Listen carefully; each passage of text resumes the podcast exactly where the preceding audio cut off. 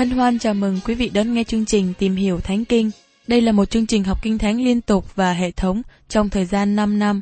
Chúng ta sẽ lần lượt khảo sát từ sáng thế ký cho đến khải huyền. Mục sư tiến sĩ McGee là người được Chúa dùng để sáng lập và thực hiện chương trình này. Ông tin rằng lời của Đức Chúa Trời có khả năng đáp ứng mọi nhu cầu cho tất cả mọi người trên thế giới, không phân biệt chủng tộc, văn hóa, trình độ tuổi tác hay phái tính. Ước mong quý vị theo dõi liên tục và giới thiệu cho thân nhân bạn hữu cùng đón nghe. Kính chào quý vị và các bạn. Trong chương trình tìm hiểu Thánh Kinh hôm nay, chúng ta đến một bài đặc biệt, nói đến tác giả của thư Hebrew. Thư gửi cho người Hebrew sanh ra nhiều vấn đề bàn cãi. Một số vấn đề bàn cãi này liên hệ đến tác giả, và chúng ta cùng nhau xem xét đến một số vấn đề như sau. Thứ nhất, các bằng chứng bên trong về tác giả. Hebrew là lá thư hay bài luận. Thứ hai, năm viết thư và người nhận thư. Thứ ba, các lời tranh luận về tác giả. Và thứ tư, lời biện hộ cho rằng Phaolô là tác giả. Có những bằng chứng tìm thấy trong nội dung bức thư cho thấy Phaolô là tác giả. Nhưng trước hết, chúng ta trình bày các tranh luận chống lại ý nghĩ cho Phaolô là tác giả, và sau đó chúng ta trình bày những bằng chứng về suy nghĩ của chúng ta cho rằng Phaolô là tác giả. Thứ nhất, các bằng chứng bên trong về tác giả. Sự kiện để xác quyết ai là tác giả thư Hebrew căn cứ theo một tác giả đã viết là truyền thống và lịch sử không cho ánh sáng về những vấn đề tác giả thư Hebrew. Điều này được suy xét trước nhất bởi vì chúng ta không đồng ý với lời phát biểu này. Nhưng chúng ta tin rằng lịch sử và truyền thống xoay dẫn về vấn đề tác giả. Tôi xin trích dẫn lời được viết trong Bách khoa Kinh Thánh Tự điển Căn bản Quốc tế, quyển thứ hai. Chúng ta đi ngược lại về lịch sử để tìm kiếm những bằng chứng mà thư tính này có thể ban cho. Tất cả chỉ là suy đoán. Hình như tác giả là người Hellenic, tức là người Do Thái nói tiếng Hy Lạp. Ông ta rất am tường về kinh thánh cụ ước và suy nghĩ về tôn giáo, sự thao phượng và sự tổ chức của người Do Thái. Trong đoạn một câu một, giao thiệp với họ trong sự hiểu biết cặn kẽ và lòng sốt sắng rằng sẽ không chắc có thể làm cho người khác trở thành Do Thái giáo, và có nhiều người ngoại giáo trở thành cơ đốc giáo. Nhưng tác giả chỉ biết cụ ước trong bản dịch sắp tôi dình Tác giả viết tiếng Hy Lạp rất thông thạo và ngôn ngữ ông cùng được so sánh ngang hàng với bác sĩ Luca trong Tăng ước. Tư tưởng của ông thấm nhiễm cả tư tưởng của người Hebrew và Hy Lạp, mà nó được biết bởi một người nổi tiếng là Philo. Trong suy nghĩ của tác giả, dùng hình ảnh biểu tượng, dùng nhiều phương cách ẩn dụ, tác giả dùng nhiều từ ngữ thông dụng đương thời trong tư tưởng của Alexandria. Tất cả đều bày tỏ tư tưởng của người Hellenist. Nhưng ý niệm căn bản của tác giả trong sự giảng dạy của Phaolô và các sách viết bởi sứ đồ dân. Trọng tâm của lời viết trong thư Hebrew là Đấng Christ và sự cao trọng của thân vị Ngài, sự quan trọng về sự cứu rỗi qua sự chết của Ngài. Nó đem đến sự giảng dạy về đạo đức, sự đối nghịch của tác giả với những người theo chủ nghĩa khổ hạnh chế dục và lòng kính mến của tác giả đối với những người giảng dạy và lãnh đạo hội thánh. Tất cả những lời này chỉ mang một sự dự đoán. Tác giả thuộc nhóm cơ đốc giáo chịu sự ảnh hưởng bởi tư tưởng của Phaolô. Tác giả và độc giả không phải là môn đồ riêng của Chúa Giêsu, nhưng đã được nhận linh lành từ những người nghe Chúa Giêsu giảng dạy. Trong đoạn 2 câu 3 và hiện nay không còn sống trong đoạn 13 câu 7. Lá thư Phaolô trích dẫn cụ ước từ kinh thánh Hebrew và bản Septuagint, nhưng trong thư Hebrew chỉ trích dẫn từ bản Septuagint. Đối với Phaolô, cụ ước là luật pháp và đối chiếu với trăng ước. Trong thư Hebrew, cụ ước là giao ước và là hình bóng của giao ước mới. Thưa các bạn, chúng ta trích dẫn một lời rất dài từ nơi tác giả này, bởi vì luận thuyết căn bản của ông tỏ bài Phaolô không phải là tác giả của thư Hebrew. Bằng chứng duy nhất của ông căn cứ trên các sự kiện bên trong của thư tín. Khi suy xét về bản chất bên trong của thư tín này, có một lời được nói liên hệ đến vấn đề. Nó có phải thật sự là một bức thư hay không? Không có lời chào thăm trong thư gửi cho người Hebrew. Đây là một dấu hiệu trong các sách tăng ước, ngoại trừ thư văn thứ nhất. Nó là hình thể của bài luận hơn là một bức thư. Nó dài và các câu văn được viết theo tư tưởng trong ánh sáng của Hy Lạp. Độ dài của bức thư là điều có thể được suy xét cho rằng nó là một bài luận. Nhưng trong đó lại có những lời ghi chú riêng của tác giả, như chúng ta xem trong Hebrew đoạn 13 câu 22. Hỡi anh em, xin hãy vui lòng nhận lấy những lời khuyên bảo này. Ấy tôi đã viết vắn tắt cho anh em vậy.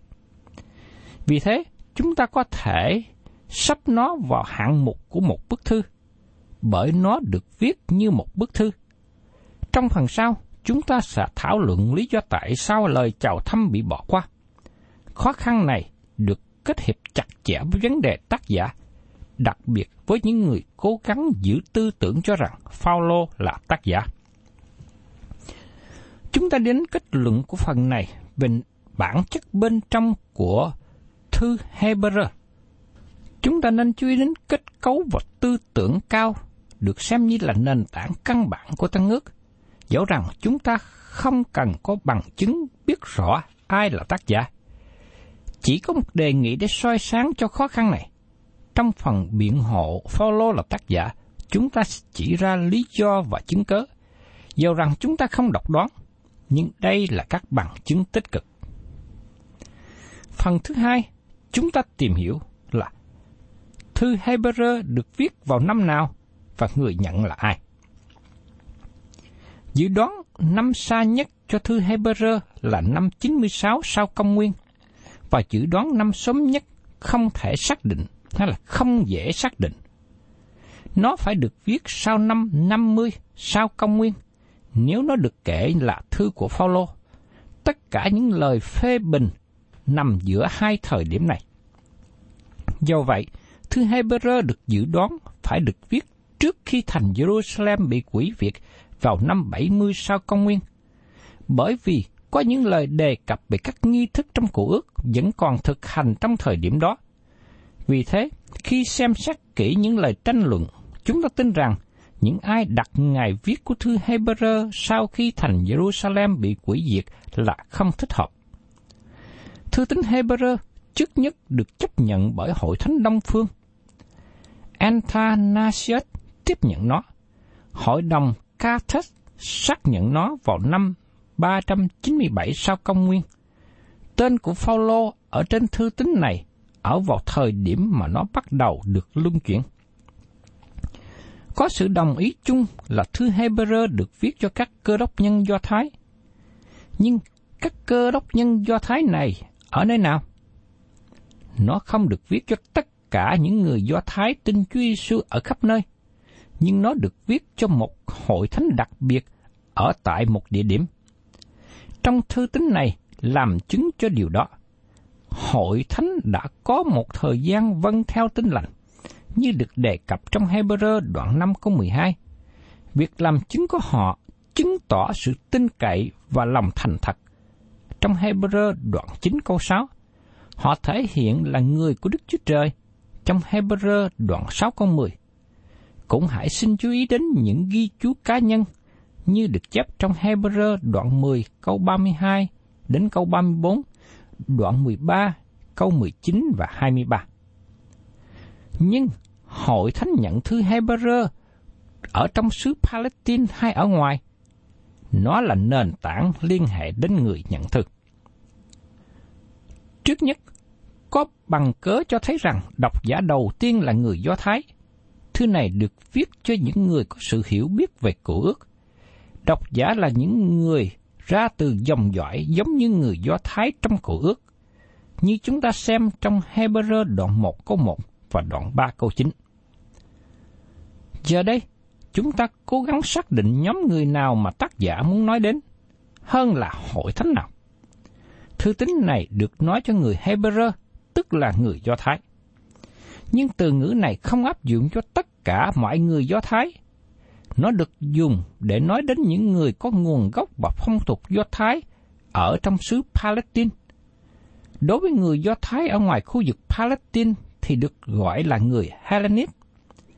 Và trong công vụ đoạn 6 câu 1 cho chúng ta thấy sự khác biệt rõ ràng này. Ông Chrysostom nói về thư tín này được viết cho người Do Thái ở Jerusalem.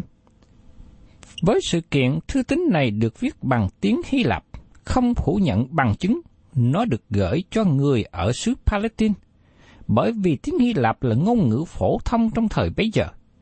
Người Do Thái ở Palestine biết tiếng Hy Lạp, nó trở thành một ngôn ngữ của truyền thông. Nhưng có người cho rằng thư Hebrew được viết cho người Do Thái ở ngoài khu vực Palestine. Họ bị bắt bớ và gánh chịu đau đớn và hậu quả đưa đến nguy cơ bỏ đạo. Điều này tỏ bài người Palestine ở nhiều nơi khác nhau. Bây giờ chúng ta cùng tìm hiểu đến các lời tranh luận về tác giả của thư Hebrew. Có ít bằng cớ về tác giả trong thư Hebrew hơn các sách khác trong Tân ước. Những sách khác có sự khó khăn về vấn đề tác giả, nhưng cũng có những bằng chứng để tìm ra và có sự đồng ý chung về tác giả.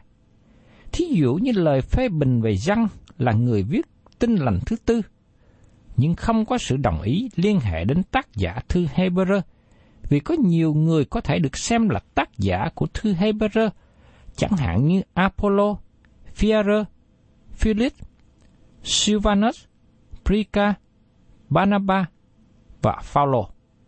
Tất cả đều có thể được coi như là tác giả. Trong hội thánh đầu tiên, có ba truyền thống liên hệ đến tác giả thư Hebrew. Truyền thống của Alexandria ủng hộ cho ý kiến Phaolô là tác giả. Truyền thống Phi Châu ủng hộ ý kiến cho rằng Barnabas là tác giả.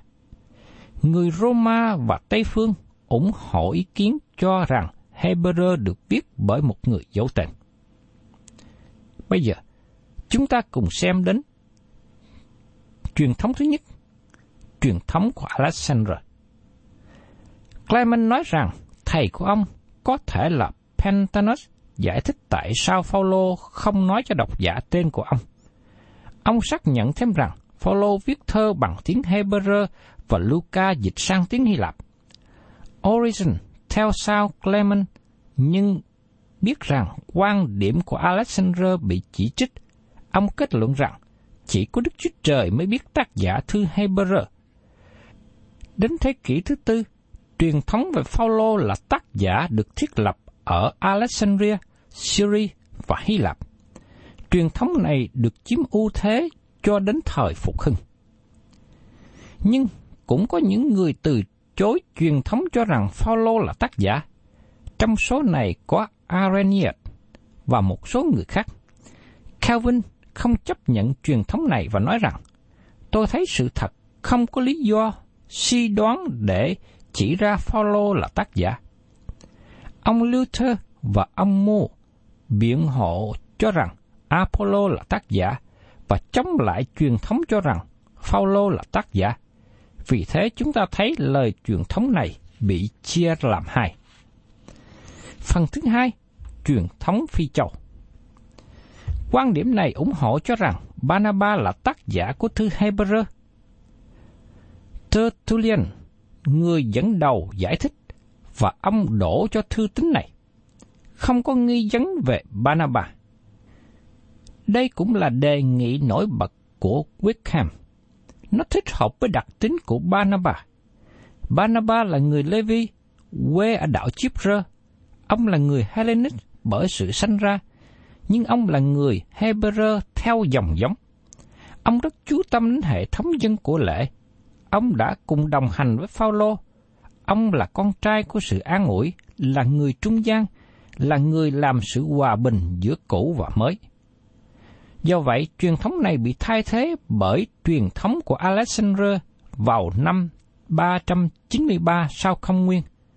Hội nghị Hoppo công nhận 13 thư tín của Phaolô, nhưng đến năm 419, hội nghị Carthage công nhận 14 thư tín của Phaolô, trong đó bao gồm thư Hebrew. Truyền thống thứ ba là truyền thống Roma. Truyền thống này nói rằng tác giả thư Hebrew giấu tên. Không có lời truyền thống về tác giả xuất hiện trước năm 400 sau công nguyên. Thư tín này được viết bởi Clement ở Roma và ông không đề cập ai là tác giả của thư Hebrew.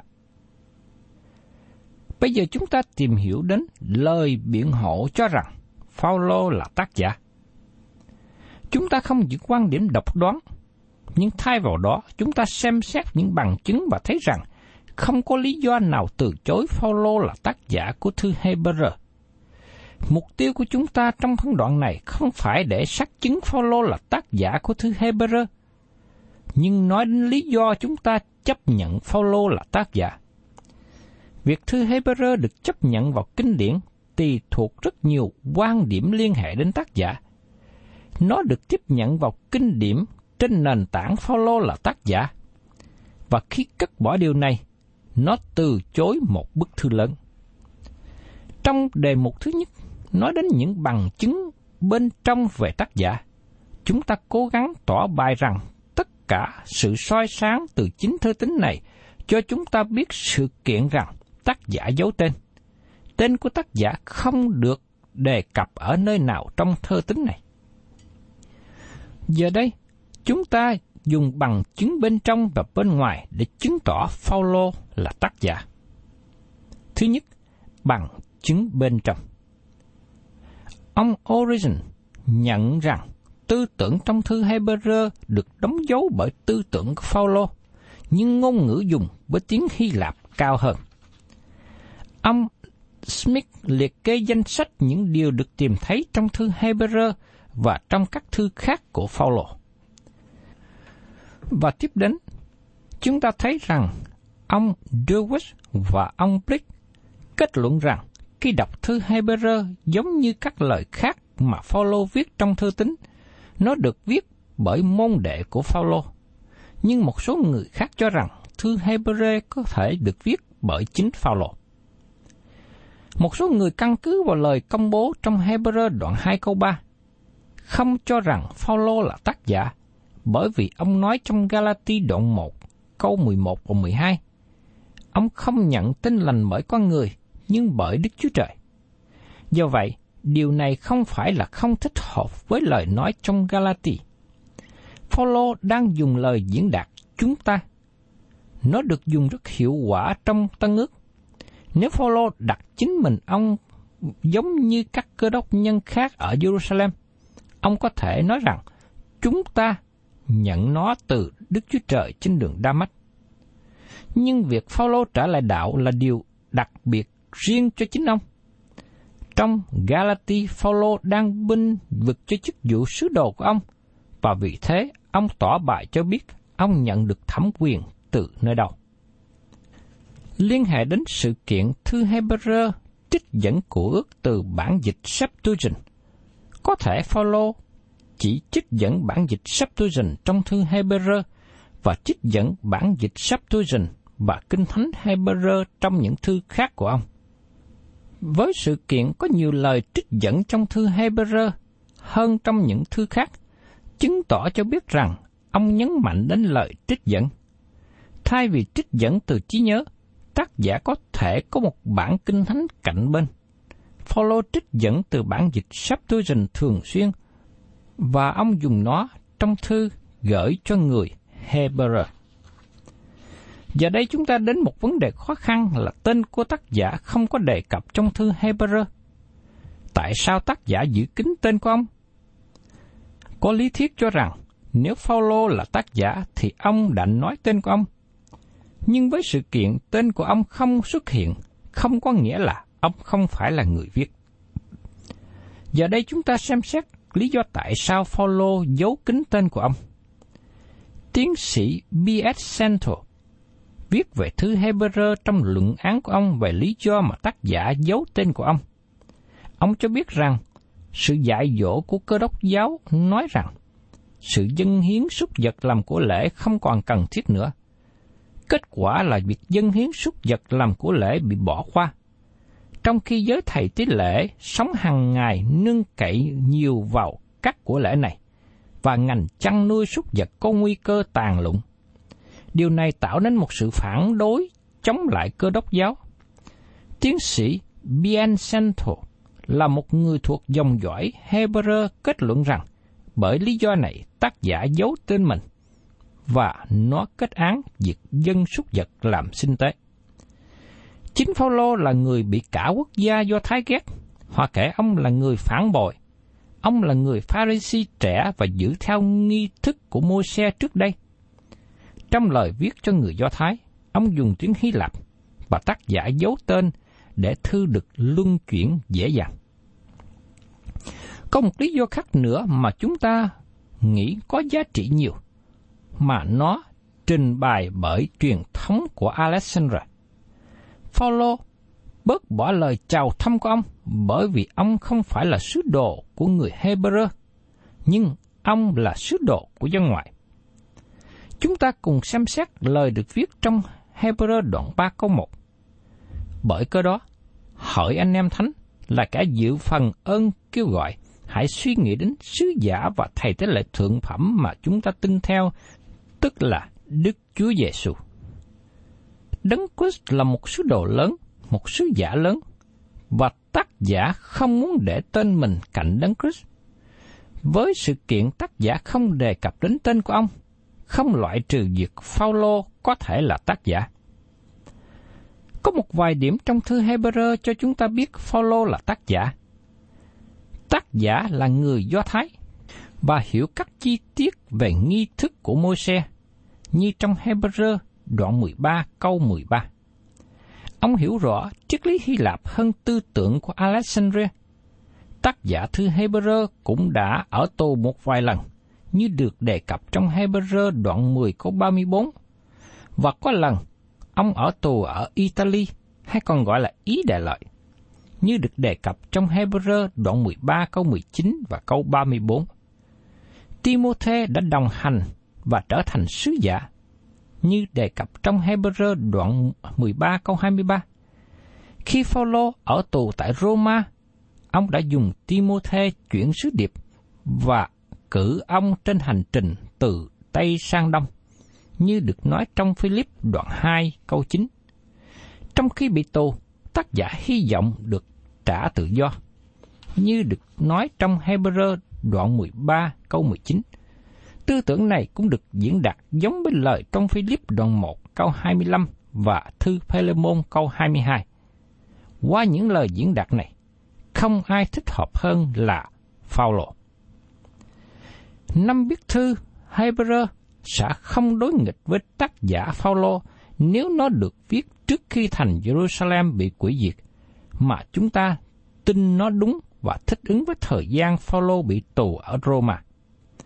Việc Phaolô thăm viếng Jerusalem lần sau cùng giúp giải thích thư tín này. Trong sách công vụ các sứ đồ nói rằng Phaolô đi đến Jerusalem, dầu rằng Đức Thánh Linh có cảnh giác ông. Ông bị bắt và phải vào trong đền thờ để làm cho sạch chính ông với bốn người có lợi thể nguyện. ông được bảo phải đi đúng theo luật pháp mô xe. Ở thời điểm này, Phaolô biết rằng ông đã chết với luật pháp và Phaolô hành động để bày tỏ sự sốt sắng và lòng yêu thương anh em. Những người tin Chúa Giêsu ở Jerusalem vẫn còn liên hệ đến luật pháp Môi-se và đền thờ. Khi Phaolô ở Roma hay còn gọi là La Mã, ông viết thơ này để nói cho những người Do Thái rằng điều tốt hơn là giáo ước mới và cảnh giác họ chớ trở lại Do Thái giáo nữa. Điều này tỏ ra sự sáng trong Hebrew đoạn 13 câu 13. Vậy nên, chúng ta hãy ra ngoài trải quân, tất nhiên là ra ngoài do Thái giáo, đặng đi đến cùng Ngài, đồng chịu điều sỉ nhục. Thánh linh của Đức Chúa Trời có thể dùng thư tín này để an ủi các cơ đốc nhân Do Thái ngay trước khi thành Jerusalem bị quỷ diệt. Và chúng ta dùng điều này để chỉ về thời gian viết thơ và nơi nhận thích hợp với tác giả là Phaolô. Bây giờ chúng ta để ý đến sự kiện các bằng chứng bên ngoài. Có một số giáo phụ trong hội thánh đầu tiên chấp nhận Phaolô là tác giả của thư Hebrew, chẳng hạn như giáo phụ Origen. Nhưng đồng thời chúng ta cũng có một số bằng chứng khác xác nhận Phaolô viết thư Hebrew. Rõ ràng là trong thời của Origen có nhiều truyền thống cho rằng Phaolô viết thư tín này. Và rõ hơn nữa, ý kiến của hội thánh đầu tiên dùng phương Đông chấp nhận đây là thư của Phaolô. Cho đến những ngày sau này, hội thánh đã dùng xa xứ Palestine nổi lên một truyền thống khác về tác giả. Jerome, giáo phụ lớn nhất về Latin, kể Phaolô là tác giả. Cho đến thế kỷ thứ ba và thứ tư, vấn đề Phaolô là tác giả thư Hebrew bị từ chối ở Roma. Cùng thời gian này, thư Hebrew có tiếng xấu. Nhưng sau khi thư Hebrew được chấp nhận vào trong kinh điển và nó được kể là thư của Phaolô, Jerome nói rằng trước nhất nó được chấp nhận ở Roma như là kinh thánh và chấp nhận Phaolô là tác giả. Đó là điều quan trọng khi cả hai việc đi chung với nhau. Giờ đây, chúng ta có thêm một ít bằng chứng nữa để soi sáng. Sứ đồ Führer viết về lễ cắt bì cho người Do Thái ở khắp nơi.